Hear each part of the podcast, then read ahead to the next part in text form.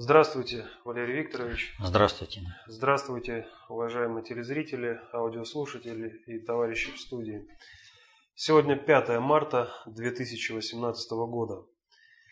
Начинаем, естественно, с самого популярного вопроса, э, который набрал почти 100 голосов.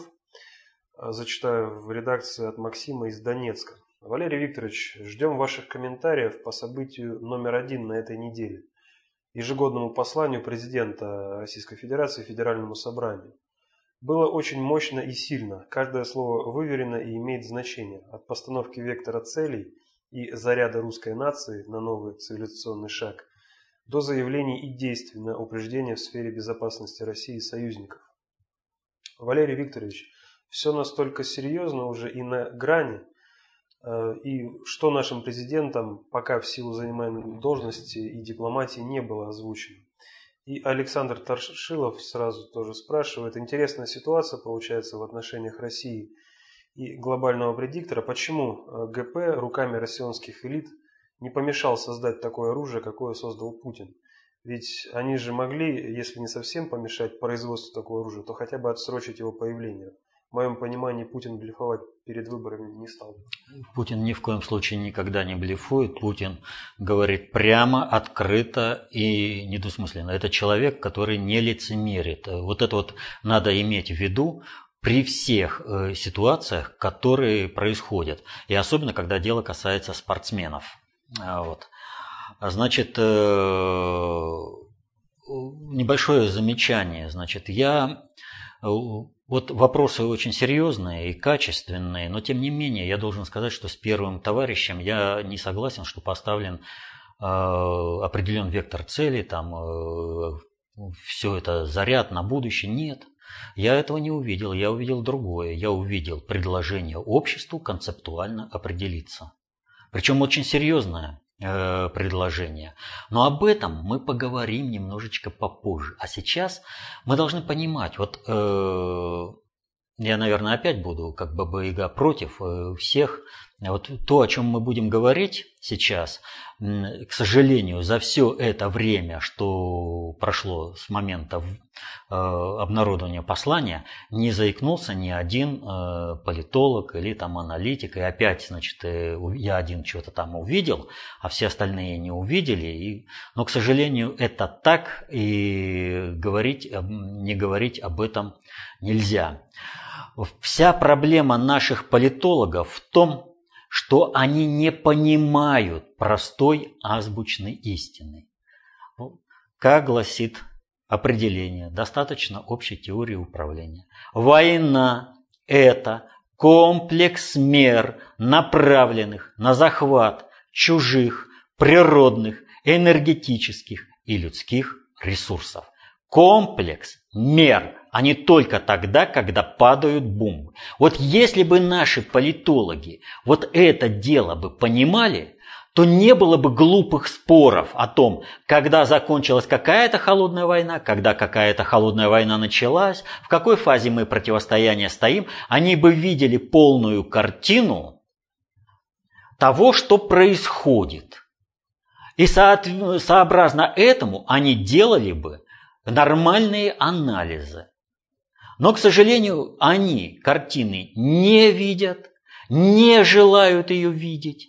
И, соответственно, этому все, что я услышал э, по, э, на, вот, по телевизору, прочитал в интернете от наших аналитиков, как сказал э, наш великолепный, лучший министр иностранных дел в мире, Сергей Лав... Викторович Лавров, это треп. Ни больше, ни меньше.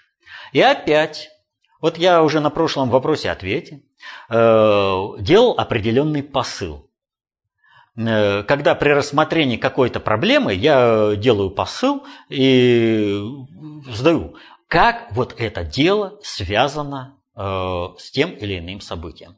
И вот сегодня я сделаю примерно в той же методике. Я сделаю посыл, а потом будем разбираться.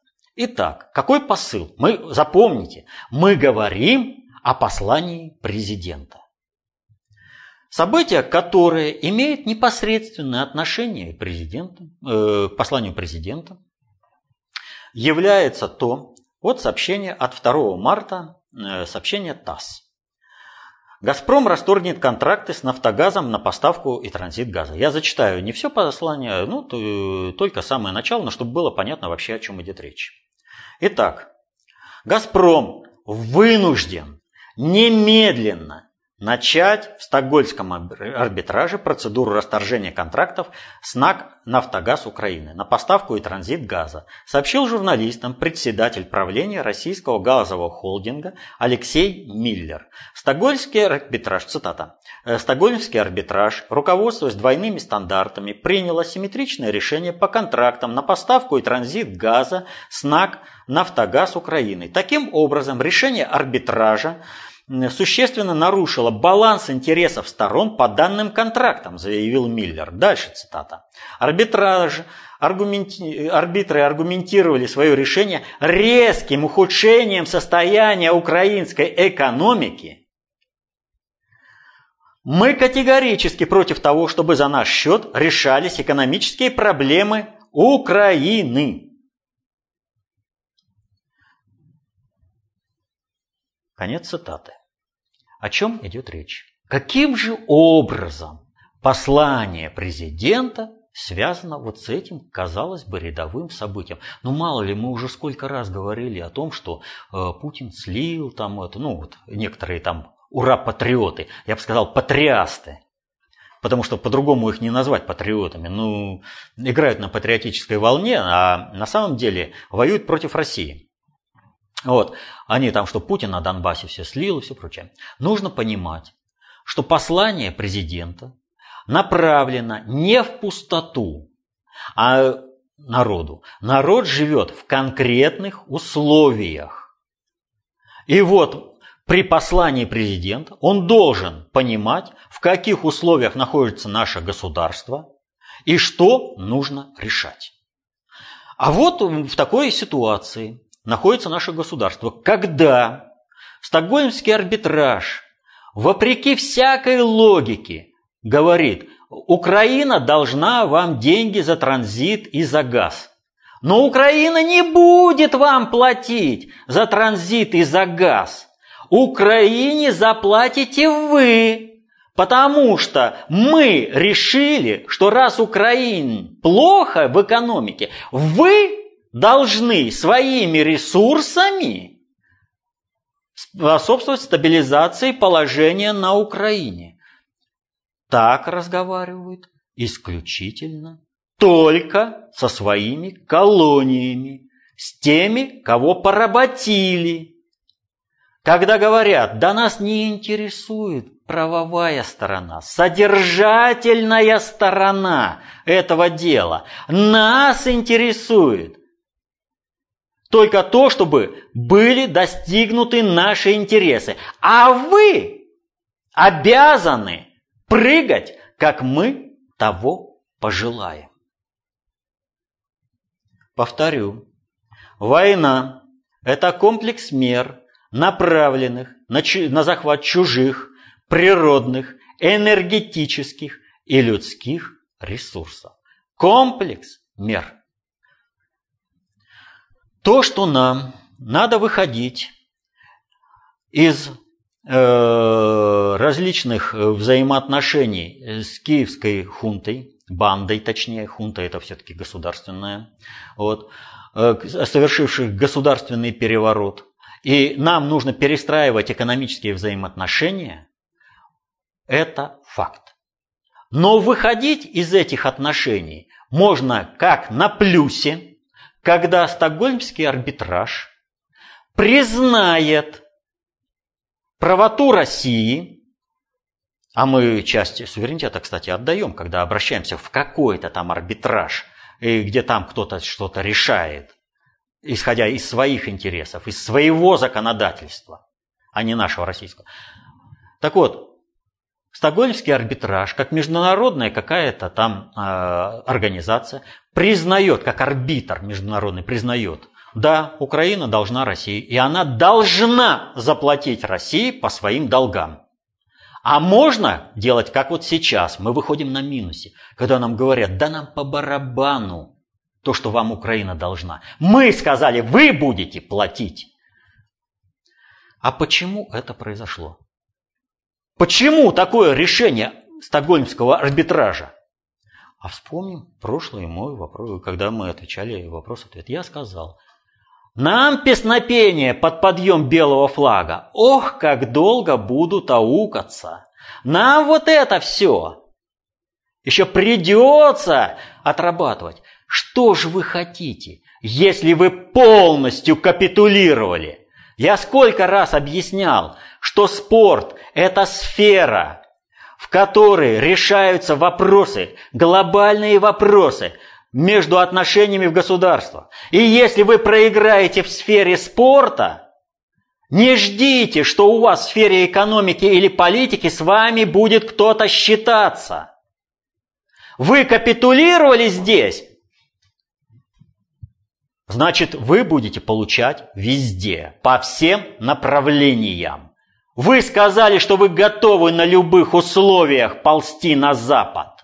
Вы сказали, что для вас является важным мнение конкретного чиновника Олимпийского комитета. Есть у России суверенитет или нет у России суверенитета? Так чего же вы ждете от Международного суда в Стокгольме? У вас, вы сказали, что у нас нет суверенитета. Нам должны там дать флажок. Вот если даст нам флаг какой-то там чиновник, мы этот флажок, эту тряпочку с гордостью понесем. Нам чиновник этого вернул. А если он нам не даст, значит все, мы не заслужили. И вот здесь будет работать по всем, абсолютно всем направлениям. И вот здесь не надо рассуждать про всякие, э, то, что там э, Путин награждает и все прочее. Я об этом даже говорить не буду, что он там поет гимн и прочее. Если людям будет понятно из того, что я дальше скажу, это хорошо, как говорится, умному достаточно. Кому будет непонятно, ну извините, садитесь за учебники и изучайте. Поймите то, что я сказал. Но прямо я говорить ничего не буду. Ситуация такая, что либо умный сам разберется, либо его отматросят по полной программе. А отматросить, ох, как серьезно нас собираются. Значит, восстановление Олимпийского комитета России в правах должно было произойти в Пхенчхане. Я уже об этом говорил. Под это прилетел туда Жуков. Но глобальщики, которые сейчас в силу обстоятельств, о которых я скажу попозже, э, решили, что это не соответствует интересам глобального предиктора. И они это дело отложили. Нам говорят, вот там э, ну, этот, кто он называется, Допинг нашли. Да допинг потому нашли, что нужно было показать с барского плеча. Ну что это, ну понятно, э, допинговый терроризм. Да простим парня, пусть получит бронзовую медаль. Что же нам это э, тут это значит? Разоб... Мы разберемся. Но поскольку, повторю, глобальному предиктору было неинтересно подстегивать патриотизм внутри страны, они решили флажок придержать, не опускать флаг. А положение, вот, кстати, почему Путин так себя ведет и все прочее, а положение это очень серьезно, на что ориентировался глобальный предиктор. Он-то во всей красе понимает. Вот если перед поездкой э, на Олимпиаду все голосовалки, которые задавали вопрос в патриотической среде, то в либерасной среде э, я тут даже не беру, там они все лежать под Западом и не трепыхаться.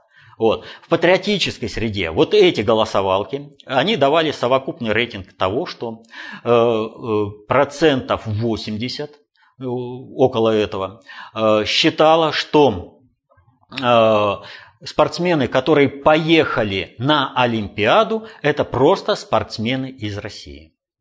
Голосовалки, проведенные после Олимпиады, показывают другую уже 55% проголосовавших, они считают, что спортсмены, ездившие на Олимпиаду, это сборная России. Почему они так себя ведут? а очень просто. Мощный прессинг всех информационных СМИ, мощная дезориентация патриотов привела к тому, что они стали считать вот это. Но это кратковременная сдача позиции. Они прекрасно понимают, что патриоты, они э, вот это пережуют э, в себе. Они поймут, как их обдурили на этом деле. Они же поймут. Вот было объявлено альтернативные соревнования э,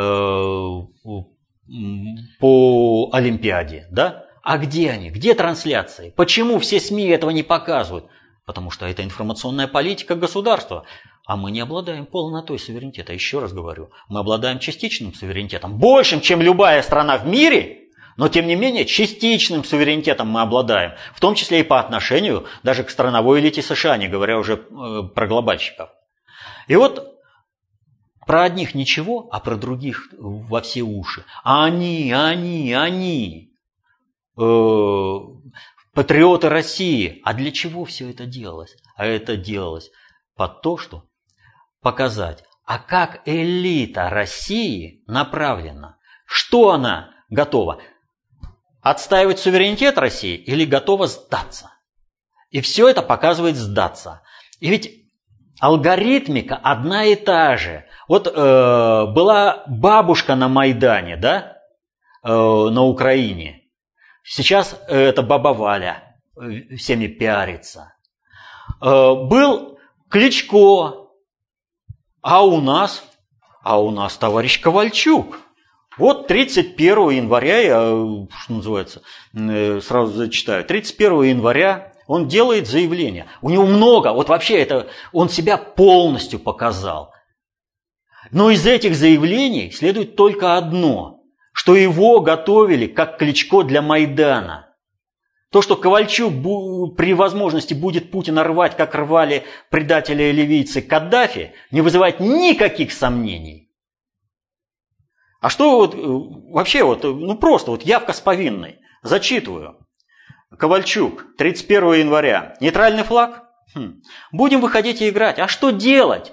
Это, мы то, это то, что мы не можем контролировать. Наша команда решила ехать. Я считаю, что это правильное решение. Нас поддерживает вся страна. Ну, врет. Вся страна на этот момент их не поддерживала. Либерастов очень мало, а патриоты 80% считали, что они едут э, предавать страну. Вот. Мы все прекрасно знают, откуда мы родом и где мы выросли. Вот. Ну. Ну, мало ли предателей власовцев среди нас вырастает. То, что у нас в груди, а, на груди, неважно. Как это неважно? А чего же мы тогда, во вся история человечества занимается геральдикой, формой, э, ритуалами, э, где э, под каждое... Ну, может быть, кому-то и не важно, будет невеста в белом платье или в красном, или вообще в каком-нибудь, там просто пришли и оформили. Это да, но это решение двоих. Это экономический союз, они заключают партнерство экономическое э, для государства. А как этот будет ритуал оформлен? Но отношения между государствами очень важное. И выстраивают почетный караул в форме. Это очень важно. И ковровую дорожку. Мы почему-то все это... А здесь, значит, в сфере войны, еще раз повторю, в сфере спорта это большая политика. Решаются вопросы, тем или иным способом. Это самый безболезненный способ. Проиграешь здесь, отыгрывать придется везде. А первый тайм мы уже проиграли. И вот дай бог нам э, понять, чтобы другие себя не теряли, надо себя не терять. А здесь реально, как э, сделали патриотов через средства массовой информации, мы потеряли себя. Так вот, э, то, что у нас на груди не важно, главное, что в сердце – Конечно, это неприятно, но что делать? Давайте закроемся, обидимся. Но это тоже неправильно. Наоборот, надо доказывать, что мы такие же, как все. Кому доказывать? Если ты будешь доказывать, что ты такой же, как все, с тобой никто никогда не будет считаться. Каждый это, по миру, считается с индивидуальностью, которая может эту индивидуальность отстоять. А он дальше говорит, чтобы нам вернули флаг на следующую Олимпиаду. Если у тебя забрали флаг, ты никто и звать тебя никак. О каком суверенитете ты можешь вообще рассуждать, если у тебя флаг забрали? Не важно, что там какая-то конторка решила. Ты решаешь, забрали у тебя флаг или не забрали. А он решил, что забрали. Из, из него просто-напросто делают кличко российского патриотического Майдана. И он с удовольствием это дело принимает. Вот. Проиграв здесь, мы получили принципиально новую политическую, экономическую ситуацию в мире, которая не могла не отразиться в послании президента. И надо понимать простую вещь. Послание президента готовится заранее. Уже после первого же, ну, вот, огласил послание президент, и он начинает делать тезисы.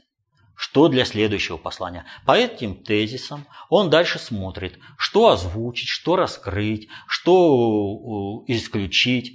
Он готовит, готовит, готовит, но работа над посланием идет до последнего момента, и финальный результат мы получаем, исходя из конкретной а, э, политической, экономической ситуации.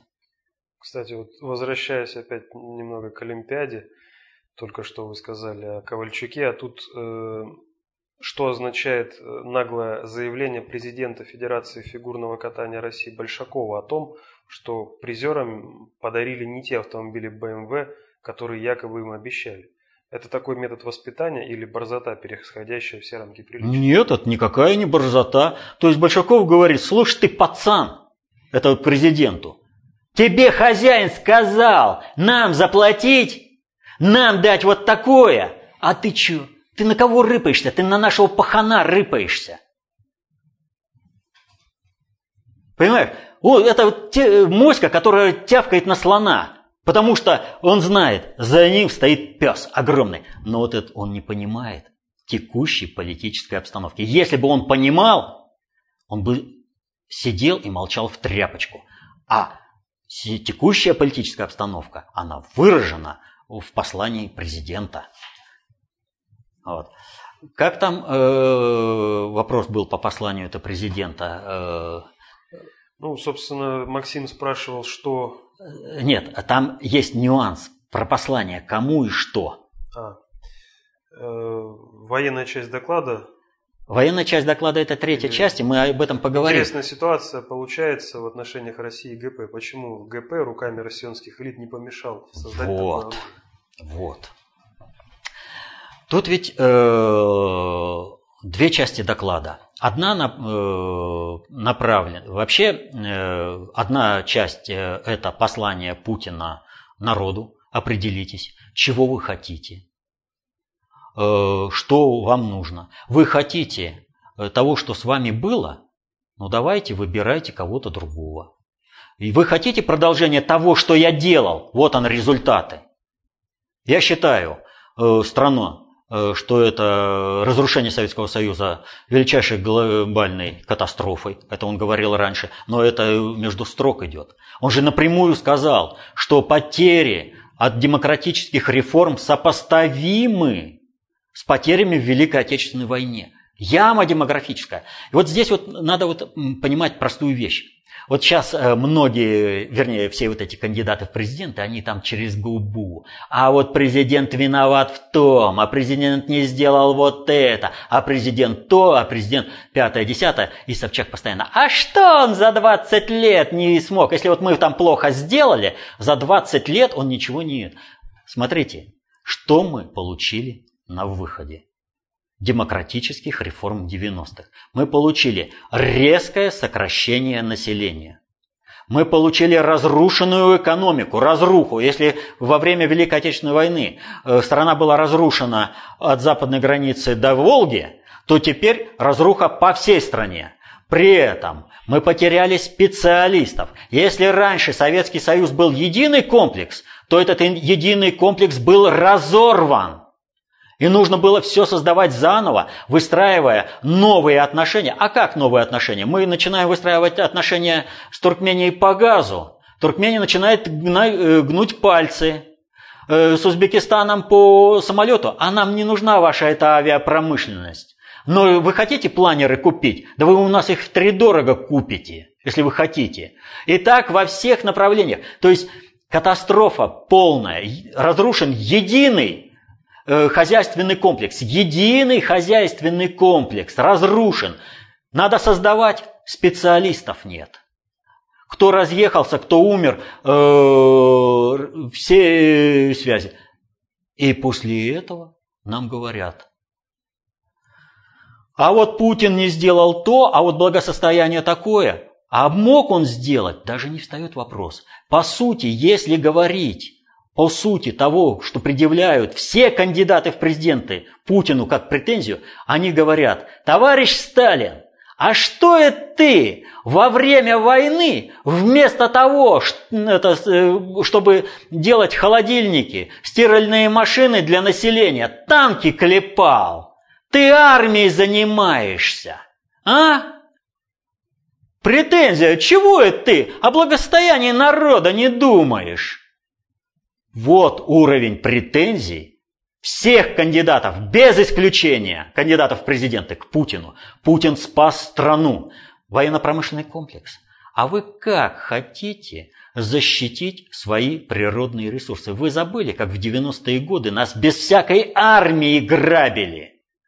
Или вы забыли, что шла гражданская война на Кавказе? Гражданская война, но с участием международного терроризма, когда чеченские боевики были не этнические чеченцы в своем большинстве, а съехавшаяся мразь со всего мира. А чеченцы, между прочим, э, сражались на стороне федеральных войск, многие, а в первой и во второй кампании. А э, те, которые, вот, э, Кадыров, да, посмотрели, чему их готовят? Сказали, не, нам такое не надо. Федеральный центр при всех э, отношениях лучше. И во второй мировой это, кампании уже сражались многие чеченцы, те, которые сражались против э, федеральных войск, э, на стороне международного терроризма, развернулись и стали сражаться за свою родину. Мы получили, повторяю, неимоверно более сложную ситуацию, нежели была у Сталина. И Путин ее решил. Во многом решил. И сейчас стоит выбор. Сохранить все, что сделал Путин. Углубить и, наконец-то, заняться внутренними проблемами. Потому что все, что делал Путин, это для того, чтобы отбить всех желающих рвать на части нашу родину и выкачивать ее ресурсы и уничтожать наш народ. Без армии этого не будет. На Западе идеология какая? Ну нет у кого чего-то, да, а у соседа есть. Пойду войной и у него заберу. Ну посмотрите историю западной цивилизации. Мы никому никогда не, войной не приходили. Это только он, э, Собчак, э, договорилась до того, что что это мы армию создаем, зачем она нам нужна? Запад никогда не приходил к нам с войной.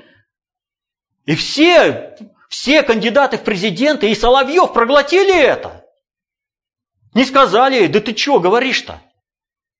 Ты историю-то выучи. Это ну что, э, к нам с культурной миссией приходили э, Наполеон да Гитлер, а мы, значит, не поняли блага этого, как Смердяковы, да, вот э, должны были принять их, а мы не поняли.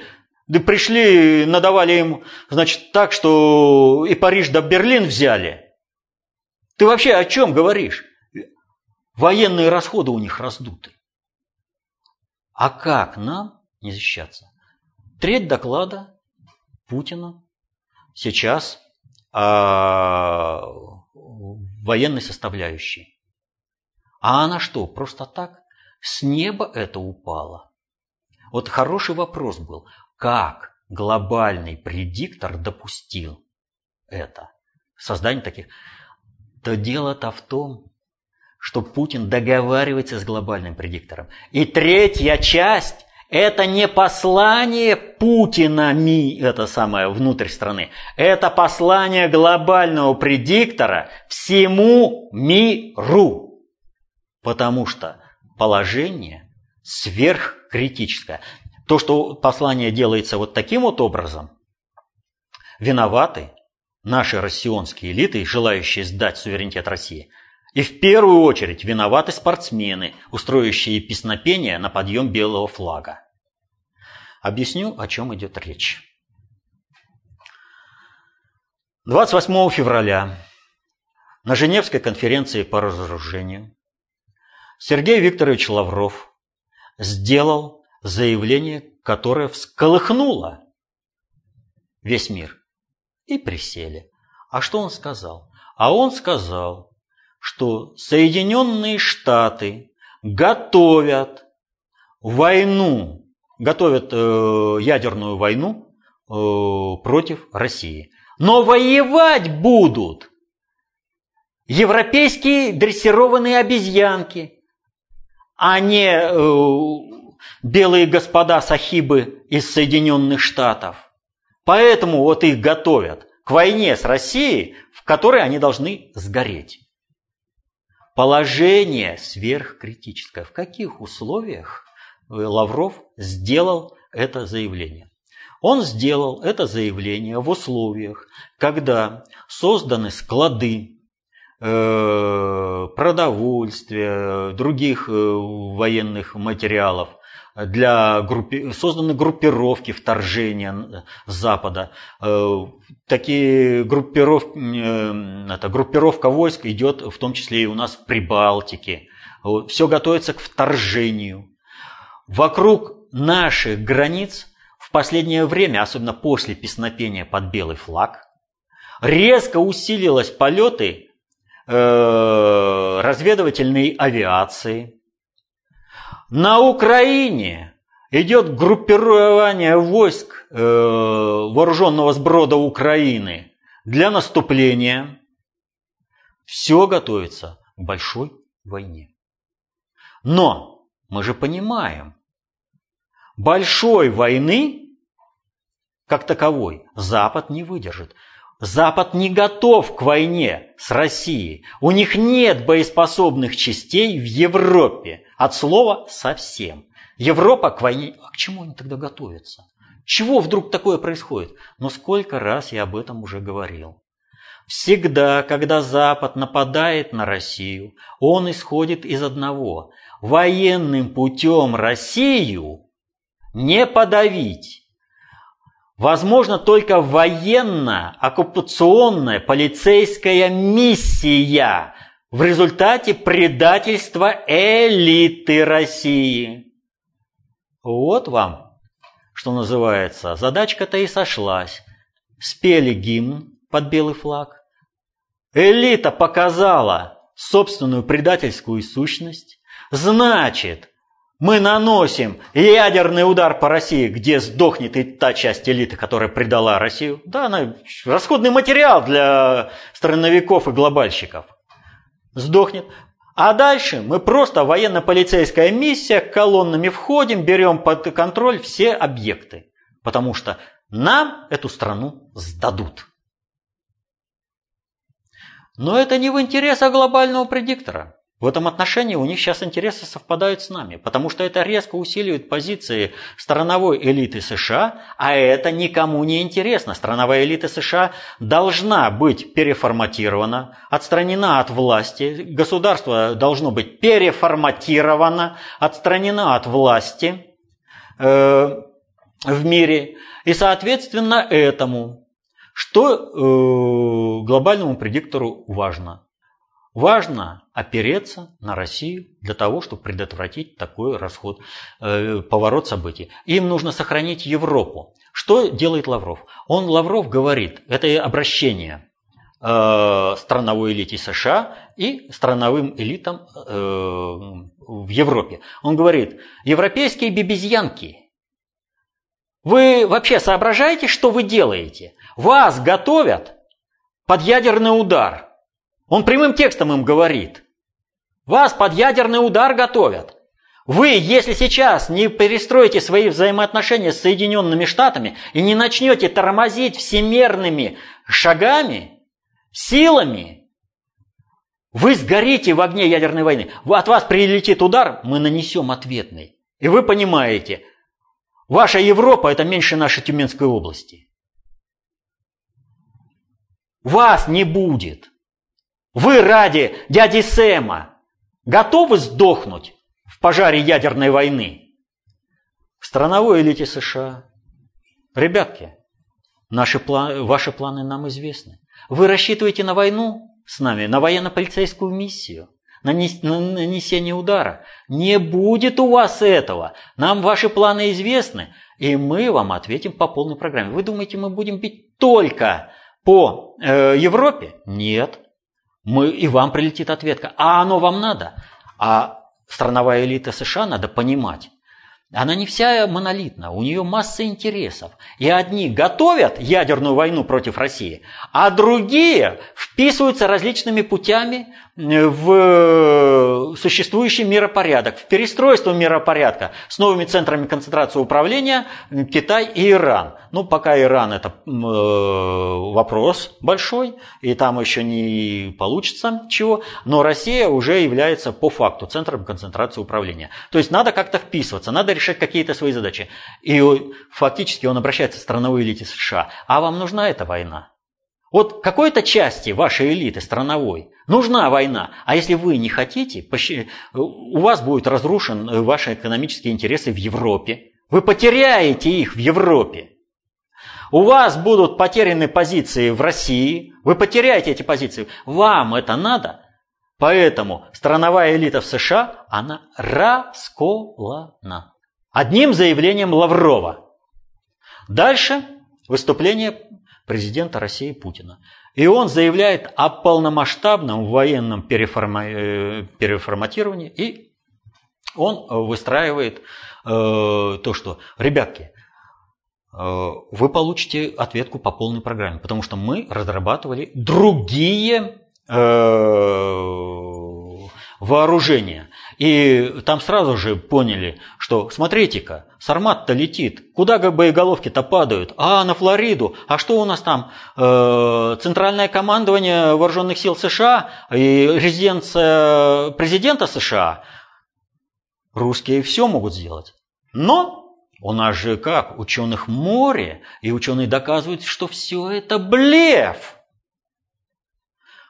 Берем за основу то, что говорят все враги России и типа патриоты, патриасты, короче. Либерасты, все, что говорят либерасты и патриасты, берем за абсолютную истину. Предполагаем, абсолютно предполагаем то, что у нас действительно никаких таких вооружений нет, что это все компьютерная графика и э, мечтания президента России. Предположили, да? Вы, товарищи, так сказать, дорогие, будете отрицать э, нашу военную операцию в Сирии? Опа-на. Э, ведущие американские издания вынуждены сквозь зубы признавать. А в Сирии-то русские победили. Русские разбабахали. Все.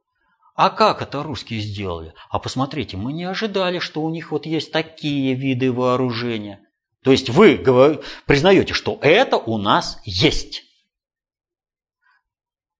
А раз признаете, что это у нас есть, вы должны и признать другое. У нас есть такие герои, как Александр Прохоренко, Роман Филиппов. Как Путин сказал, не та- таких офицеров у вас никогда не было, нет и не будет. Соответственно этому, когда вы будете планировать войну против России, вы готовы спалить ваших подпиндосников в огне этой ядерной войны. И они, вот, кто там этот самый, что это там, Путин себе позволяет, нам, значит, X5 э, нужны, а, ой, шестые, а он там X5 дает, да еще калининградскую сборку. Хозяин распорядился, чтобы ты дал нам вообще все в шоколаде. Вот. Они э, дурачки. Они многие не понимают, что они сгорят. Другие понимают и сознательно думают, я заранее успею перелететь куда-нибудь в Лондон, и там посижу, когда отбомбят Россию ядерными ударами, а потом вообще не приеду в Россию. Как бы меня там не заставляли, заставят и поедешь. Собственность заберут, а если надо, как Березовский на собственном шарфике в собственной ванне вздернешься. Вот. Э, они на что надеются? То есть вот эти либерасты, все элиты, предавшие Россию, они с любой стороны никому не нужны. Но когда наступит удар, вы гарантируете, что вы сможете блокировать какого-нибудь лейтенанта Иванова, который и не по статусу, но нажмет кнопку и ракета отправит в полет, в ответный. В тот же Лондон. В тот же Лондон и в той же Соединенные Штаты. Нет. Когда можно планировать войну? Э, Запад как всегда исходит? Когда он планирует войну? Когда э, полученная прибыль будет выше полученного ущерба. А если у тебя будет первая победа, то нет, извините. Так вот, у нас одна Сирия и наша армия является залогом того, что этой войны не будет. Потому что это послание глобальщикам, это страновая элита э, США, она четко поняла. Это глобальщики им посылают. Вы думаете, вы уцелеете, если вы рыпнетесь на Россию, чтобы пожар там разве, э, развязать в Европе? Да мы ваш остров за лужей накроем, России дадим отмашку. Давая такую отмашку России, глобальный предиктор решает две задачи. С одной стороны, он строит все элиты, страновые элиты мира так, как надо. Он страновой элите США посылает сигнал, вас никого не будет, разбабахают так, что вообще ничего не будет у вас. Вот. Но при этом, а кто угрожает? А это Россия. Поддерживается имидж России как агрессивной агрессивного государства. Понимаете? Вот чего он. Он решает две задачи. И в этой ситуации глобальный предиктор говорит страновикам, вы видите Россию? Мы с Путиным договоримся. Вы хотите там какого-нибудь Грудинина? А вы сгорите в пожаре ядерной войны, которую сами же и развяжете. Потому что Грудинин может только говорить за элиты, которые предали страну. Они и так ваши. Они и так деньги, как и Грудинин, держат на Западе. Вы Прохоренко с Филипповым проконтролируете? Вы гарантируете, что летчик не взлетит с ядерным оружием? Вы его сможете удержать? У вас ПРО дырявое полностью. Вы хотели показать, что вы можете перехватывать ракеты э, Северной э, Кореи. Вы от того, что Северная Корея может одну ракетку вам запустить, вон, от унитаза не отходите. Вы акцию какую провели? Вы свою ракету запустили, вы на нее маячок поставили, вы запустили противоракету своего ПВО. И перехватить свою же ракету не смогли. Она по маячку наводилась и все равно не перехватила. У вас вообще ничего нет. Вы против России. А у них есть. Пусть то, что в Сирии, но есть. Вы войска со всего мира не успеете собрать. Вам ответка прилетит. Потому что русские борются за право жить на земле. Не за какие-то природные ресурсы энергетические, а за право жить на земле. Ради этого они умирают в далекой Сирии. И опять же сравнить, за какие деньги служат, рискуют своими жизнями и умирают наши бойцы и командиры в Сирии, в вооруженных силах России, или то, что называется ЧВК. И за какие деньги поехали биться на Олимпиаду. С какой идеологией? За Родину, за мою семью, за мирное небо над Россией сражаются наши товарищи в Сирии. За что поехали сражаться? За то, чтобы дал флажок какой-то там чиновник, который забрал, и чтобы дали денег –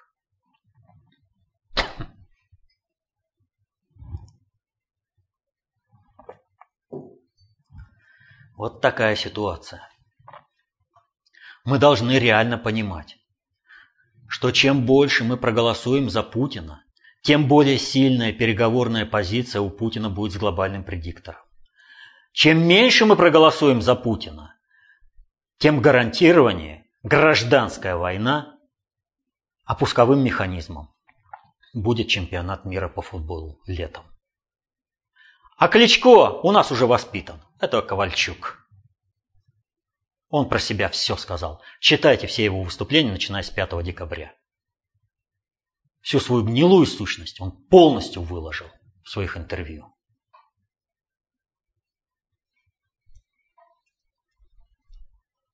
К следующему вопросу от Бориса.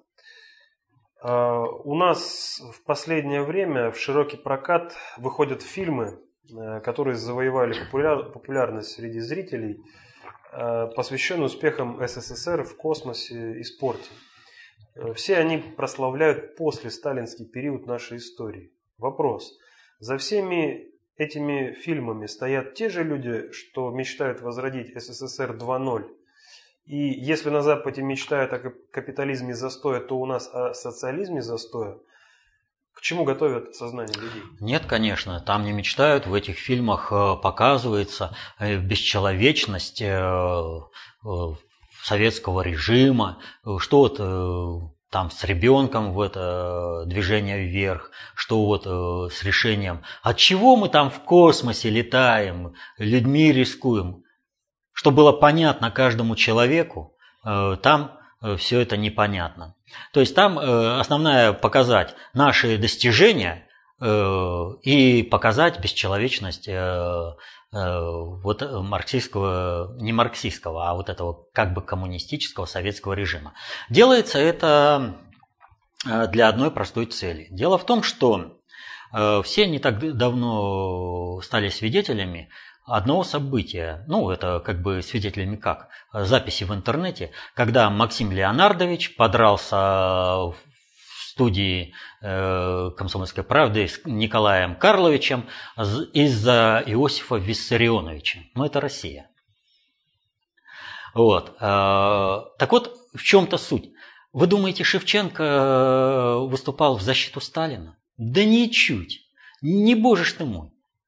Дело в том, что сейчас осуществляется массовая операция по подмене сталинизма унгеризмом. Был такой барон фон Унгерн. Евразийцы от него просто там в восторге. Так вот, суть какова? Если Сталин строил антитолпо элитарное общество, где каждый человек должен раскрыть э, свой генетический потенциал, то э, барон Унгерн предлагал возможность э, общество заморозить и при внешней схожести э, государства сталинского периода с тем, что предлагал Унгерн, предлагается сохранить исключительно толпоэлитарное общество и без возможности развития, раскрытия генетического потенциала каждого гражданина общества. Так вот, сейчас нужно показать, что вы посмотрите, как вообще какая бесчеловечность нынешнего вот, э, капиталистического э, общества. Смотрите 90-е годы, когда люди умирали от голода, а кто-то их называет святыми. Сейчас из этого мы выкарабкаемся, но надо же куда-то двигаться. В советское время много было хорошо, но другой режим должен быть. А вот какой режим? Какое советское общество, какой мы СССР 2.0 построим. Под это дело предлагается унгеризм.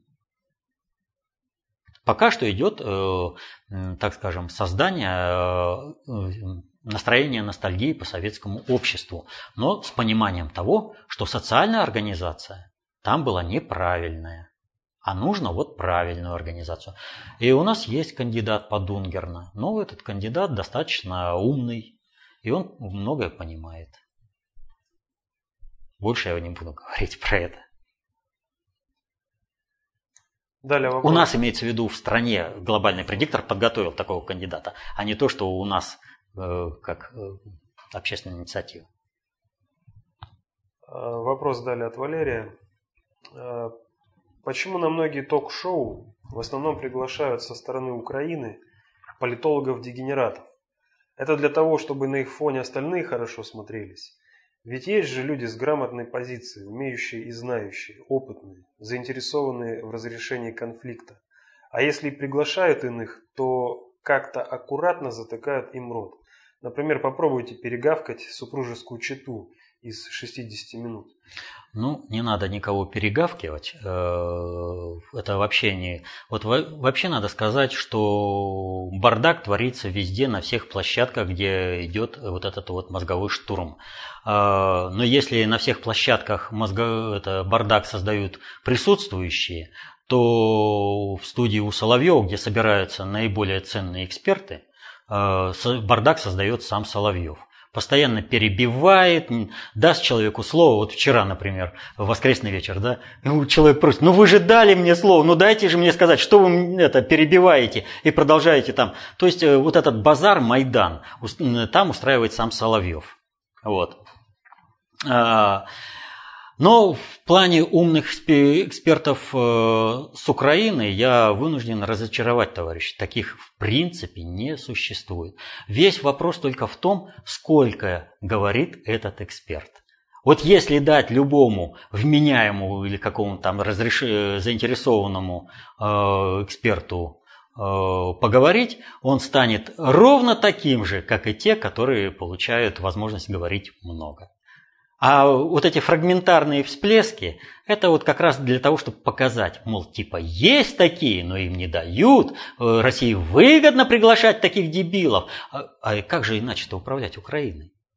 Вот мы типа отправляем нормальных, но им не дают, их не приглашают, нас изображают дебилами.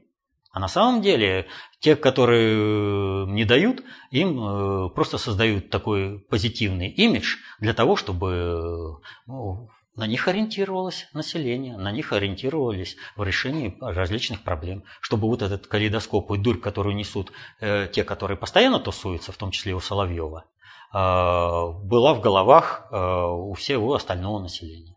Нет, вообще. Я много смотрю украинского телевидения. По мере, ну, сейчас все меньше и меньше, потому что э, наш Роспотребнадзор заботится о том, чтобы, э, чтобы сохранить позитивный имидж Украины, украинской вот этой вот киевской банды Порошенко, чтобы маразмы, которые там идут, не были доступны всеобщему населению и блокируют то один, то другой ресурс. Вот. Но все равно пока все заблокировать не могут. Как они не бьются за позитивный имидж Украины, как они не воюют против России. Потому что запретами они воюют против России. Вот от, открой вот эти ресурсы. И все с Украиной у людей будет ясно. Люди просто почитают эти маразмы на ТСН, на Цензорнет, там, везде. И скажут, ё-моё, а что тогда запрещали? Ну они живут, ну вы посмотрите, они реально фашисты. У них вообще, они живут в параллельной реальности. Но вот чтобы вот люди так не сказали, Роспотребнадзор создает позитивный образ Украины, чтобы еще хоть как-то можно говорить о каком-то государстве. Кстати, вот э, в связи с вопросом об аналитиках, вообще вы постоянно говорите о так называемых политолухах, которые копаются в песочницах разных. Ну да, говорю. Вопрос к вам. Вы что, такой самый умный? Почему всегда ваши выводы противоречат, так скажем, тому мейнстриму, о котором говорят те же самые политологи на многочисленных ток-шоу. Вот вы знаете, реально у самого часто такая мысль возникает. Вот, э, когда какое-то событие происходит, его начинают обсуждать, я вижу, как оно обсуждается – и вот я понимаю, что я буду говорить совсем другие. Это не потому, что я чисто вот из вредности, лишь бы что-то другое. Вот вообще у любого аналитика, э, она жизнь как у сапера. Ошибешься, и больше э, тебе не поверят. Не будут у тебя расти просмотры. Ты уйдешь в никуда. Просто в никуда. И поэтому, когда ты говоришь что-то против мейнстрима, ты должен быть сто процентов уверен в своей правоте, которую ты можешь доказать. И когда я говорю что-то против, вот, а я практически всегда говорю против. Ну, особенно... Я знаю, что я говорю, о чем я говорю. И я могу это делать развернуто, я могу вписать. Вот обратите внимание, я стараюсь всегда дать какую-то матрицу, мозаику произошедших событий. Нет какого-то калейдоскопа. Вот посмотрите, решение Стокгольмского арбитража, Э, итоги э, Олимпиады, выступление Лаврова, э, посыл, послание Путина. Послание Путина можно говорить и еще множество различных ответвлений. Интервью, которое то ли было, то ли не было, которое Путин дал NBC. Здесь можно, вот, ну понимаете, вот такая елка, на нее все можно. А что наши эксперты обсуждают? Они обсуждают калейдоскоп. Я вот в самом начале о чем сказал. Вот, э, вот если они усвоили бы хотя бы азбучную истину, что война – это комплекс мер, направленных на захват чужих природных, энергетических и людских ресурсов, у них не было бы такого калейдоскопа и бреда. Они бы старались найти взаимосвязи между экономическим событием в экономике, военным, культурным, любым. Понимаете? Они бы что-то пытались, но они напрочь не хотят этого делать. Они не хотят изучать математику управления, они не хотят изучать достаточно общую теорию управления, но не хотят, потому что хозяин не велел. Хозяин, вот не сказал, не посадил за учебник, учи, а потом даже многим хозяин скажет, учить, немедленно учить, а хозяин такой уже говорит. Они же просто не могут. Ой, все же люди говорят, как тяжело изучать достаточно общую теорию управления. Это же вот как тут нужно. Они не могут. И в результате этого получается что? Они говорят о чем угодно, но только не по существу. А мне приходится говорить по существу. Я всегда, как та баба-яга, которая э, всегда против. Потому что я говорю по существу. И обратите внимание, как стараюсь протянуть Э, по историко-алгоритмическому приоритету, по хронологическому, линию события в прошлом, о котором мы уже говорили, как оно находит отголоски тогда-тогда. Но для того, вот опять же надо понимать простую вещь. Вот я не волшебник, я только учусь. Но то, чему я научился, я стараюсь, э, стараюсь показать людям, чтобы мотивировать их засесть за учебники. Нужно понять простую вещь. Что бы я ни рассказывал, как бы я ни вещал 24 часа в сутки, как бы мы ни наращивали, мы всего все равно не опишем. А потом что такое пользоваться плодами чужого интеллектуального труда? Это в определенной степени социальное иждивенчество. А мы-то к чему стремимся? Чтобы каждый человек стал аналитиком. Каждый.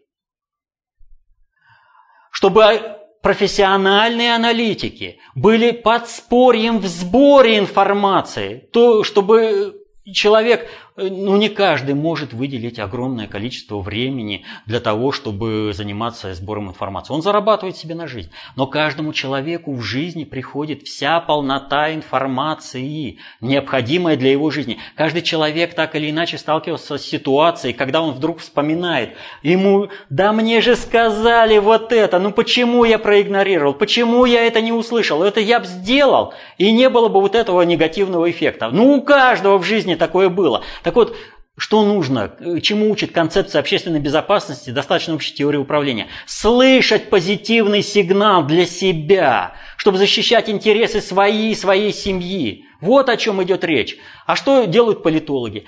Им дают инсайт, они, политологи, вот копаются в этой песочнице э, геополитики, которая не объясняет ничего, вообще ничего. И они, вот вброс, вот фрагмент. Вот фрагмент. Они плодят калейдоскоп. А люди, которые, ради которых они говорят, э, они, каждая кланово-корпоративная группировка, участвуя в этом э, мозговом штурме, вот в этом э, ток-шоу политическом, она э, позитив старается извлечь оттуда. Но, повторю, везде бардак полный. Нигде вопросы по глубине не рассматриваются. Они рассматриваются чисто формально. Единственная передача, которая более-менее отвечает задачам глобальной политики, это передача Соловьева. Но там Соловьев сам устраивает базар и понижает уровень рассматриваемых вопросов до предела этим базаром. Э, но из всех людей, которые работают, вот, ведут ток-шоу, лучше всего работает э, Бабаян. Но кланово-корпоративные группировки, которые ставят ему вопросы, они настолько примитивизируют э, уровень, что тоже неинтересно становится смотреть. Вот. Потому что ну, время потерянное. Там хотя бы, ну вот представьте себе, устраивают телемост. Телемост с Соединенными Штатами. Ни одного качественного поставленного вопроса. Ты только переакцентируй. Вот эти же вопросы задашь, но задашь по-другому. Ты получишь другие ответы, и будет принципиально другой выхлоп информационный. Не умеют работать с информацией. Никто не умеет. И не хотят учиться. Так вот, как раз таки вопрос. В связи с этим, в частности, вот от Александра Торшилова, вы каждый свой выпуск призываете изучать КОП и ДОТу, чтобы понимать происходящие процессы. Но насколько это реально? Очень реально. Вы же сами говорите, что наши политологи – это детишки в коротких штанишках, которые возятся в своей песочнице. Только ли дело в том, что они не хотят поверить, что выше их потолка есть что-то еще? Или действительно настолько им тяжело Э, а что-то говорить об обычных людях, которые пытаются изучать только по книгам. Ведь чтобы изучить коп и доту, нужно всегда быть в онлайн-режиме, все время мониторить происходящие процессы, а не все люди умеют. Прежде всего, оценить. разочаровую. Человек всегда находится в онлайн-режиме. Он всегда получает информацию, необходимую для жизни. Весь вопрос только в том, как услышать позитивный сигнал. Что касается аналитиков, я уже говорил, многие не способны другие не хотят э, что-то изучать, пока хозяин не дал отмашки. Третьи, э, ну как, э, и хозяин уже дал отмашку, вот, но, понимаете, целый спектр обстоятельств, когда фифи это не то, или не камильфо, или еще что-то, да я там на других вариантах пройду. Весь вопрос-то заключается в чем? Ну вот, э, скажем так, э, все в школе так или иначе сталкивались с ситуацией, э, да и в жизни тоже сталкивались с ситуацией, когда вместо какого-то конкретного специалиста выбирается э, какой-то там другой специалист, которого делают, э, пиарят и все прочее. И вот сидят на каком-нибудь совещании, там этот вот докладывает, у него информация, он там что-то возглавляет, а сидят специалисты и говорят, да он же ничего не понимает. Он же вообще ничего не разбирается вот в этом вопросе. Так вот, в жизни, вот с политологами на телевидении та же самая картина. Так мы будем ориентироваться на тех, кто что вообще ничего не понимает, или уже будем сами стремиться что-то понимать. А здесь никто не обещал, что будет легко. Учиться всегда трудно. Вспомните школу, институт вспомните, университет. Вот. Надо учиться. Хотите защитить интересы своей и своей семьи, хотите мирного неба над головой, надо понимать, что элита не способна вам все это обеспечить. Она все ваши вопросы решает за ваш счет. Для себя. Вам что, нравится вот эта э, ситуация, когда олигархи, когда ничего не понимающие люди э, э, в правительстве сидят? А почему? А потому что э, страна оккупирована, э, мы еще не освободились от э, диктата страновой элиты США под пиндосники. У нас только сейчас такая появляется возможность. Как проголосуем, между прочим. Хорошо проголосуем за Путина. Одно качество разрешения вопросов внутри российских. Плохо проголосуем. Ну, чего и хотите. О чем Путин-то и сказал. Люди, выберите, что вам надо. Всякое правительство, вернее, всякий народ достоин того правительства, которое имеет. Вы выберете. Вы что, хотите в 90-е вернуться? Вам вот спектр из семи кандидатов. Любого выбирайте. Вот. Там не только Грудинин да Собчак. Любого выбирайте. И вы получите 90-е по полной программе. Хотите, вот вы оцените, из чего взято и что сделано за эти 20 лет. Куда это можно двинуть? Как это можно двинуть? Но нужно освободиться от внешнего управления. Нужно освободиться от структурного управления из Вашингтона, от подпиндосников надо освободиться. Это сейчас совпадает с интересами глобального предиктора. Он позволит это сделать, но будет это сделано только если вы проголосуете так, как надо, чтобы можно было с сильной позиции разговаривать с глобальным предиктором. В противном случае подпиндосников уберем. Но вы не надейтесь, что вам поставят во главе э, страны тех, которые будут управлять. Ведь уже втюхивают. А вот почему бы нельзя поставить Грудинина там министром или замминистра? А не дорого ли будет посмотреть этого товарища за счет всей страны? А, ребята, а потом мы будем нивелировать его ошибку управления всей страной, а создавать ему эффект позитивный. Вот что, Э, Дмитрий Анатольевич. При всех минусах там это, но ведь он у него же позитивный. А фактически-то он работает против страны всегда. Только за счет Путина он позитивный и э, патриотичный э, премьер-министр. Мы что, хотим получить, сами создать пиар человеку, имидж положительный человеку, который уничтожит страну? Путин будет работать, а Грудинин э, будет себе на этом деле пиар делать. Вот что, к чему влекут-то все предложения, назначить его кем-то там. Ну, может быть, кто-то и согласен качеством своей жизни платить за этот пиар Грудинину с последующим э, разрушением страны. Я не согласен. Так вот, Если люди сами не будут защищать свои интересы, поддерживать те или иные процессы. Вот что произошло.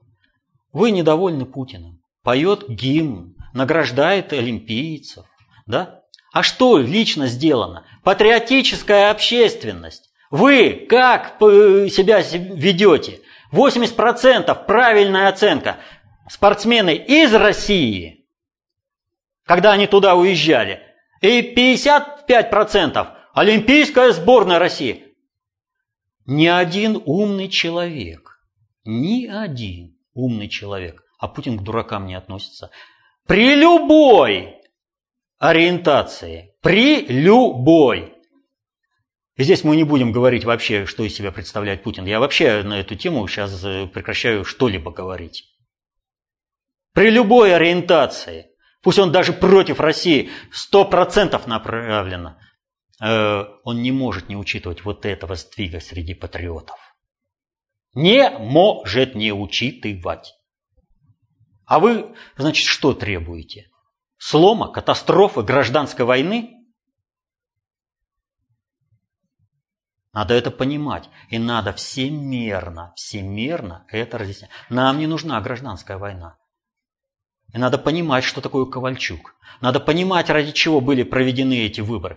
Надо понимать и показать всей элите России. Вы что-то хотите теперь на Западе? Вы легли, вы сдали, вы устроили песнопение под белый флаг, под подъем белого флага. Вы теперь чего-то хотите в судах? Вы хотите какого-то хорошего отношения? Вам через стокгольмский арбитраж сказали. Да нас вообще не интересует суть дела. Хотим и забираем вашу собственность. И приказываем вам работать на наши интересы, так как мы приказываем. Поэтому надо учиться самому.